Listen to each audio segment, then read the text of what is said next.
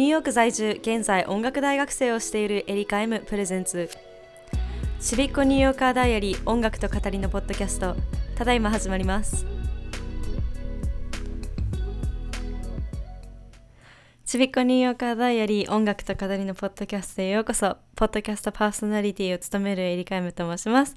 本日もよろしくお願いします。あの先にお詫びを申し上げてを申し上げさせていただきます。あの先週のエピソードを上げられなくてあのちょっと1週間空いてしまって申し訳ございません。あのちょっとね 学校のテストとか課題とかそれプラスで最近インターンシップのあの準備夏休み中にインターンでもできればなっていうのを含めて、まあ、そういう風な感じでいろんな準備してたんですけどちょっとあの いっぱいいっぱいになってしまってあのちょっとポッドキャストをあの配信できるあの余裕というか気持ちの余裕がなかったので1週間遅らせていただきたい遅らせていただきました。はい。えっ、ー、とうん。なんかいろんなことがあった1週間でしたね。なんか結構多分留学してもうちょっとで3年なんですけどトップトップ3に入るぐらい結構一番きつかった1週間だったんじゃないかなって思います。で今回のトピックなんですが本当だったら前に録音したあのコロナの注射のを受けた時にどういう心情だったのかっていうのをお話ししたかったんですがちょっとあの別でね話したいことがあったのでそれを話していきたいと思います。もうタイトルにも書いてあるんですが近年アメリカで急増してるアジア人に対するヘイトクライムに対して話していきたいと思います。あのそういう関連でトラウマだったりとかちょっと傷ついた経験がある方はあのぜひ注意して聞いてくださると嬉しいです。あの本当に辛い経験だと思うので。ですごく政治的なものにするわけでもないですし私自身。あのその事件とか今まで私がアメリカでアジア人として生きてきた経験をここでシェアしていきたいと思います。本当にこういう話するの初めてなんですごいあの緊張していますが一つ一つ自分の経験を話していきたいと思います。で自分の経験を話す前に私のバックグラウンドをちょっと説明したいと思います。私は日本生まれ。日本育ちの女性です。アメリカニューヨークには2年半ぐらい前に来て今はニューヨーク州で大学生をしております。でそうですね。それがバックグラウンドかな自分の。なので自分が生まれ育った環境は自分が自分と同じ人種であるアジア人もう多くの人が日本人だったんですけど日本人の方が周りにいた環境で生まれ育ちました。私自身ハーフとかでもあのミックスとかでもなくあの多分多分純日本人の純日本人の親に育てられてきました。うん。あの留学する前は分かってはいたんですよなんとなく。マイノリティになるっていうことに対して。でうん。まあねもともと女性だしあの結構小柄なんですよ自分身長が。そういうのもあるのでもともとね気をつけなきゃっていうのはあって。そういった意味ではなんとなく覚悟した上で来たんですがいざこのアメリカにいた2年半振り返ってみるとなんか自分が気づかないところで本当にアジア人だからっていう理由で傷ついてたんだなっていうのに気づかされた数日でもありました。あのちょっと話してるうちに感情的になったら申し訳ないんですけどなるべくね感情的にならず話したいと思います。初めてあれアジア人だ自分で認識して他の人から違う風に見られてる？特に白人の方から違う風に見られてるって感じたのは留学来て数ヶ月ぐらいでしたね。うん。例えばねあのアジア人目当てに近づいてくる人も中にはいれば あの友達と歩いてる時にじっと見られることもあればまあ一応多様性がある国ではあるけれどもそういったことをいろいろ経験しました。でその最初の当時は気づかなかったんですけどあの今言われてみると結構傷つくなっていうのが自分の名前を自己紹介する時にほんそれ本当の名前なのって言われることです。よくあの確か他のアジア圏の方とかってアメリカンネームをつける方がいるんですよ。実際私のタイにいるお友達もアジアンアジアンじゃなくてアメリカンネームを持ってあの私もその子の名前をアメリカンネームで呼んだりあの確か中国の子もアメリカンネームあったのかな。まあでも人によりきりだとは思うんですがまあでもねいるんですよ中には。あ自分のあの母国の名前がとっても難しい発音するのが難しいっていう理由とかあんまり馴染めないみたいな感じの理由あんまりその背景は詳しくはわからないんですがでもアメリカンネームがねうん。使うっていう人も中にはいるんですがそれを前提に話されたのがきつかったですね。なんか最初は別に何とも思ってなかったんですよ。でも次第にどんどんどんどんどんどん聞かれてで一回ある人に「えそれエリカって本当にそういう風な名前なのだってエリカってアメリカンネームじゃん」とか日本語っぽくないじゃんみたいななんかしまいにはなんかパスポートとかもその名前なの？みたいな感じで会ったばっかりの人ですよ。しかも。に聞かれたのはあの今となってはきつかったですね。いあの例外もあるんですよ自分の中で。例えばもう昨日知れた中でもうずっと仲良くしててあのふとした瞬間に「あちょっと気になってたんだけど聞いてもいい?」みたいな感じで聞かれて「何?」って聞いて「あのエリカってずっと本名なのか気になってたんだよね」みたいな感じで言われる分にはまだまだそこまで あの悲しいなともイラーともしないんですが会った初対面で「エリカです」って自己紹介して「それって本当の名前なの?」って言われるのはきつかったですね。うん、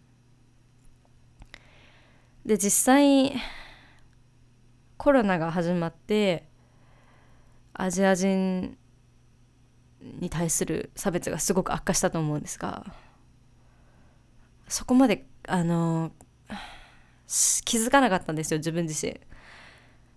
社会にどれだけ根深い問題なのかっていうのがそれに対して本当に自分無知だったなっていうふうに思うしもっと自分も知っていればここまで傷つくこともないのかなっていうのはありますね。すごくぶっちゃけたことを言うとこんなにも自分が外に出るのが怖かったりとかあの誰かにいつ襲われてもおかしくないなってこんなにも怯えるのは実は初めてなんですよね。もちろんねあの怯えないってことはないんですが でもここまであの日々不安がつきまとうのは初めてですね。で実際あの被害にあらあらあら被害に会われた方の動画とか見るとあの体が硬直するというかなんか言葉が出なくなってすごく怖くなるんですよね。でそれと同時になんかとっても胸が痛いというかなんかなんでこんな なんでこんな世界に生きてるんだろうとか何でこんなに人は冷酷になれるんだろうとかっていうねあの気持ちでいっぱいいっぱいになります。ましてやあの私自身かつてアメリカっていう多様な国に夢見て今こうしているのでそういった意味ではなかなかうん。ショックですね。うん。なんか自分がねかつて憧れた国がこんなだったとはみたいな。うん。でもう一つは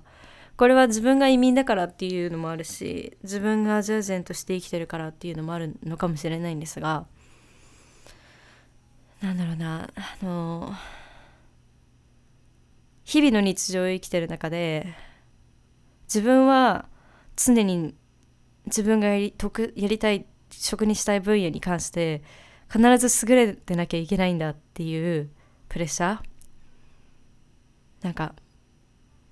優れてなきゃいけないんだっていうプレッシャーとあのすごく悲しいことなんですが大学ではそうでもないんですが一回社会出ると本当にあの自分の人種ってだけで多分認められないこともあると思うのでそれを覆すぐらい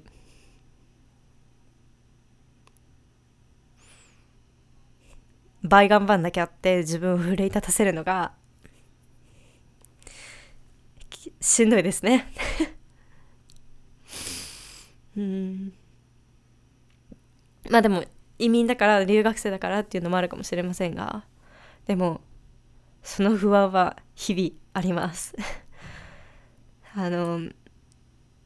自分がアジア人だから認められなかったらどうしようとか自分が移民だから認められなかったらどうしようっていう不安に日々襲われて自分を追い込むというか。なんかもうそれをずっととやってきた気がするんですよ。気づいてた部分もあるけどそれをなんとなく無視してずっと突き進んでた部分もあるんですがあの今回のあの社会の状況とか見てなんかその溜まってたものが一気に溢れたような感覚がしました。なんかなんで自分がアジア人だからっていう事実でこんなに損しなきゃいけないんだろうとかなんで自分をここまで追い込まなきゃいけないんだろうとかうん。本当にうまくいくんだろうかこの先はとか。っていうのはありますね。で特に自分自身がエンターテインメント業界で働きたいっていうものもあるっていうのも大きいんじゃないかなって思います。私自身アジア人女性としてあんまり映画業界で活躍される方をすごいよく見るっていうわけでもないんですよ。特に自分がやりたいのは音楽プロデューサーとか音楽ディレクターとかっていう立場なんですがいないですね。正直。まあもっと調べな調べたらいるのかもしれないんですがでもいろいろリサーチしていくとやっぱりどうしてもねアジア人でそういう風な分野で活躍されてる方が少ないって言ったりとか、まあ、有色人種でもそもそも少ないとか女性でもなかなか少ないとか。うん。少なからず自分が先駆者になんなきゃいけないのかなっていうプレッシャーもありますね。でもなんかうんすっごい正直なこと言うともう疲れました。こんなに自分奮い立たせて社会のあの社会の声にばっかり自分耳傾けて何やってんだろうって感じですよね。頭では分かってるんですよ。なんかそういうふうに人種だけで判断する人が悪いって。でもあまりにも間接的に自分は無能だとか自分はアジア人だから不利な立場とかっていう風に社会からもうすでに言われてるというか伝えられてるような気がしてそれを日々日々感じてきたんですよ。なのでいざね あのそんな頑張んなくてもとか自分で言い聞かせてもん？いざそういう風に見てる社会が悪いんだって自分に聞かせてもなかなか難しい部分はありますね。うん。実際今こうして録音してるんですが本当にこれ配信するのかなって自分でも今迷ってます。本当に。でも一アーティストとして一クリエクリエイターとして発信しなきゃなと。このポッドキャストが誰のためになるか分かりませんがうん自分を鼓舞するためにも周りを元気づけるためにも発信したいなって思いますね。自分自身あんまり気づかなかったんですよ。なんかなんだろうな。すごく落ち自分の心が落ち落ちちゃってると周りの人の状況とかってあんまり目を向けることが簡単じゃなくなるっていうかっていう風になると思うんですが私自身そうだったんですよね。なんかきっと周りのアジア人の子たちも同じ思いしてるんだろうなっていうことに気づかなかったんですよ。でも今日まあ、あることをお話しして、まあ、たまたまねランチを一緒に食べる機会があってその子のお友達が私とあの同じような目標を持ってるアジア人の方だっていう風な話を聞いてで彼女自身もいろいろ苦労してみたいだよみたいな話を聞いた時にあやっぱ私だけじゃないんだなって思ったしそのヘイトクライムが起こってから自分自身どうこの感情を対処していいか分かんなかったんですよ。あのこんな風にあの ネガティブな 感情だったり恐怖だったり悲しみだったりっていう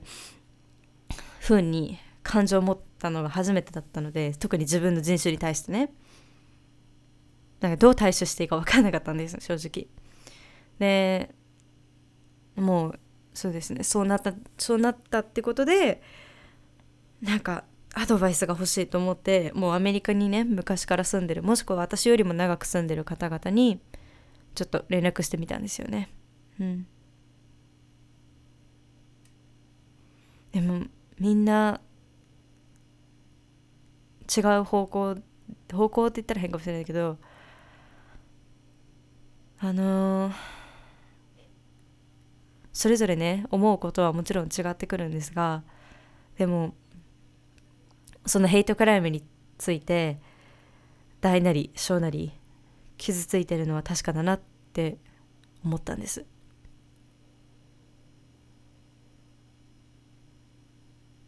怖いなって思ってるっていう子もいたし中には家族がねちょっと都心というか繁華街であの働いてる人がいるからちょっとそれが心配だとか。でいざ私も実際テキストしてみてその子に「あもう本当に辛いよね。僕も同じ立場だよ」みたいな感じで言われた言われたこともあるしみたいな。っていうのもあって。うん。なんかみんなどこかしら思う部分はあるのかなって思ったので今回このポッドキャストで話したことないような 結構コントラバーシャル的な トピックを話しました。ちょっとねごめんなさいね。いつものハッピーなポッドキャストを楽しみにしてたら本当に申し訳ないんですがでもこれが私の気持ちです。もしもアジア人であることに対して傷ついたりとかこのヘイトクライムを通して何か葛藤葛藤というか辛い思いをしてる方がいたらあの本当にメッセージを送ってください。なんか助け合うべきだなって思うんですよお互い。私もねそのメッセージで一人じゃないんだって思えるし私自身も誰かの助けになれたらなって思うし。うん。で最後にちょっと話したいのがリプレゼンテーションマターっていう言葉があるんですけどそれについてちょっと話していきたいと思います。リプレゼンテーションって確か象徴象徴みたいな感じのニュアンスというか意味だと思うんですがリプレゼンテーションマターはエンターテインメント業界とかメディアとかでよく使われます。あの例えばあの皆さんご存知か分かりませんがテレビに出てる人とか昔ね。昔も今もそうなのか分かんないけど。昔は今よりも有色人種が全然活躍してなかったんですよ。メディアで。みんな白人ばっかりで。みたいな感じの状況だったんですよね。でそれがまた近年ここ最近になっていろんな人種がうんあのー、ねメディアに露出をするようになったっていう感じなんですがリプレゼンテーションマターって初めて聞いた時ほんあの言葉が出なかったんですよ。あのあまりにも共感しすぎてしまって。だって、まあ、自分が憧れた海外アイドルとかアイドルっとか俳優さんとかセレブとかでアジア人の人っていたっけなとかって思ったんですよねその言葉初めて聞いた時いなかったんですよ。でいざこうしてアメリカいてテレビとか見るとやっぱり自分の人種とか有色人種の方が活躍されるのを見るとなんか嬉しくなるんですよね。やっぱり白人主義な部分があると思うんですよね。どの業界も特にエンタメ業界は。でもその中で入植人種の方があの活躍される方を見ると姿を見ると私も頑張ろうって思ったりあ自分と共感できるキャラクターを見つけたって思ったりっていうのができるのでそれはすごく新鮮でしたなのでちょっと話はそれるのかもしれませんが私が初めてこんなにも一つのキャラクターに共感したって思ったのは先日ねインタビューさせてもらったカピル・タル・ウォーカーさんが演じたトービンっていうキャラクターだったんですよ。ゾーイの超イケてるプレイリストっていう海外ドラマからドラマに出演してるトービンというキャラクターにすごいすごいすごい共感したんです。あのネタバレしたくないのであんまり言いたくないんですが今第シーズン2がアメリカで放映しててそのシーズン2のあのエピソードのあとあるエピソードの中でトービンが本当はこういう風に思ってるんだっていう話すシーンがあるんですよ。もう共感しすぎておえつするぐらい泣いたんですよ。こんなに泣いたの初めてと思って。であの実際すごくラッキーなことに彼にインタビューすることができて。で彼が移民のあの子孫としてどうハリウッドで活躍するかとかそういうマイノリティの話とかをインタビューの中でいろいろ聞いたんですがあの言葉に表せられないぐらいもう夢のようだったというか感激したし共感したし奮い立たされたしみたいな。すごくすごく刺激をもらったんですよ私自身。うん。でそのリプレゼンテーションマターっていう言葉があるにあるかないかにかかわらずそのトービンっていうキャラクターが彼を演じてなかったら私自身こういう風にキャラクターに共感を持てることがなかったし私と彼もあのインタビューでこうしてつながることができなかったっていうことになるんですよ。なるんですよって言い方変かもしれないけどでも本当に本当に本当にこの先のハリウッド業界この先のエンタメ業界が多様化することを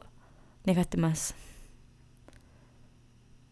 願ってるだけじゃ ダメなのかなって思うので私も日々カピルさんを見習って 奮闘していきたいと思います。もうねあの難しいんですよ。正直。たまにすごいエモーションな感情的になってあの自分がアジア人だからどうのこうのってすごい気分が塞がっちゃう時もあるんですが塞ぎ込んじゃう時もあるんですが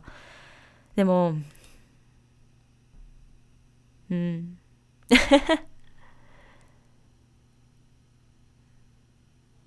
でも本当に自分からこう発信していかないともうなんか気が狂いそうだったんですよね。本当になんか頭の中にあるモヤモヤというかエネルギーを発散しなきゃって思ったんですよ。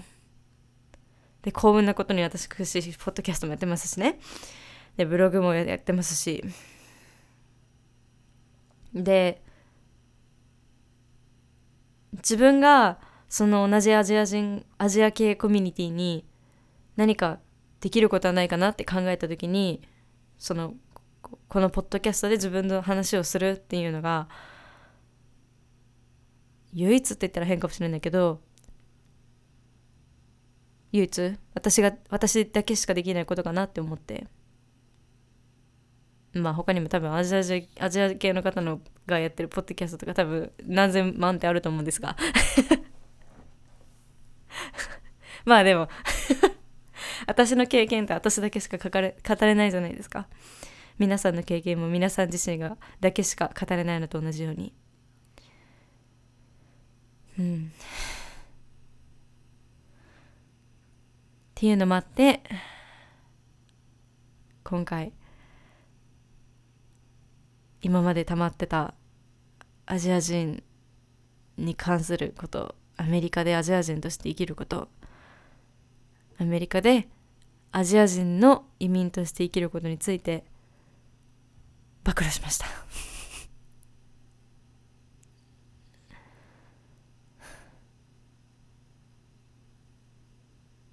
も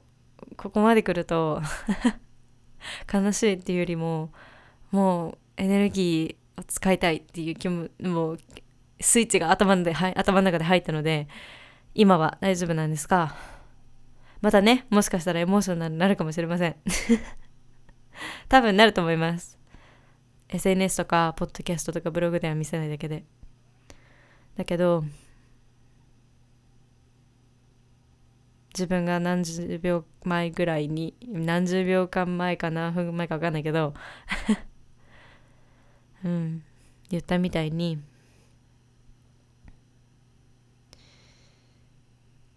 これからはポジティブな方向に自分を奮い立たせて自分の将来の夢である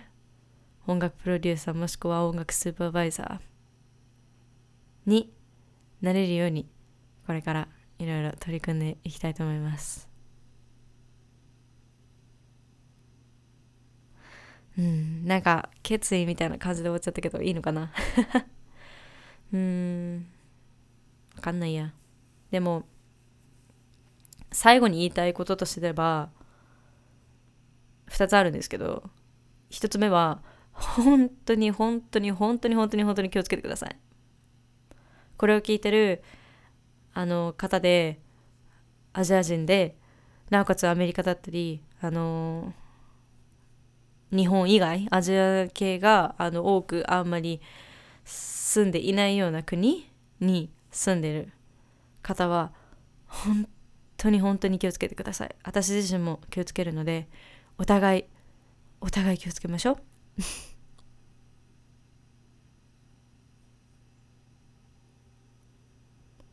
うん。でもう一つはもしも今日本にいて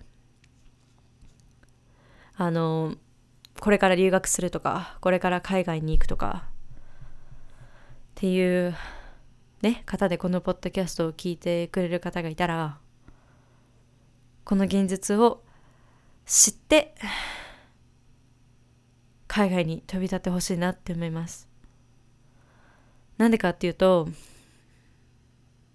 自分がこの現実をどういうものなのかって深く知らずにこっちに来て今とっても苦しんでるのでまあ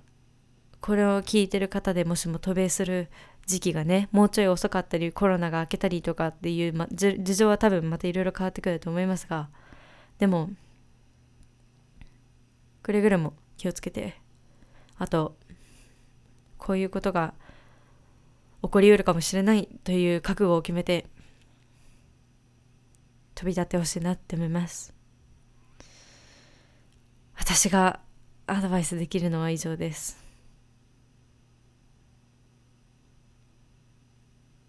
難しいかもしれませんが胸を張って時間がかかるかもしれませんが自分がアジア人であること自分が日本人であること自分が移民であることに対して誇りを持てるようにまたそんなね社会の不平等さに負けずにハリウッドで。いつか。音楽プロデューサーとして音楽スーパーバイザーとしてね。もしくはいずれにしろ音楽関係のお仕事で活躍できるように私も日々精進したいと思います。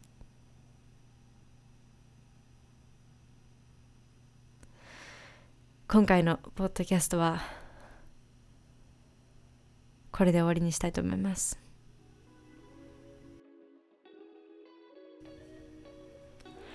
聞いてくださりありがとうございました。次回のポッドキャストのエピソードの配信はニューヨーク時間で3月28日夕方から夜にかけて配信する予定なのでぜひチェックしてみてください。またあのブログにて先日私コロナのワクチンを受けたのでそれのレポートを書きました。あのもしもねワクチンに対してどういう経緯で受けられたのかとかどういう副作用があったのかとか気になる方がいればぜひあのエピソードのね概要欄にリンクを貼ってあるのでそちらをチェックしていただけると嬉しいです。またあのインスタグラムとかでもねチェックできるのでもしよろしければそちらからもはいお願いします。うん。物騒な世の中で不平等さになんだこれって思うかも。思いながらも。逆境に負けず皆さん今週1週間頑張りましょう。See you next time.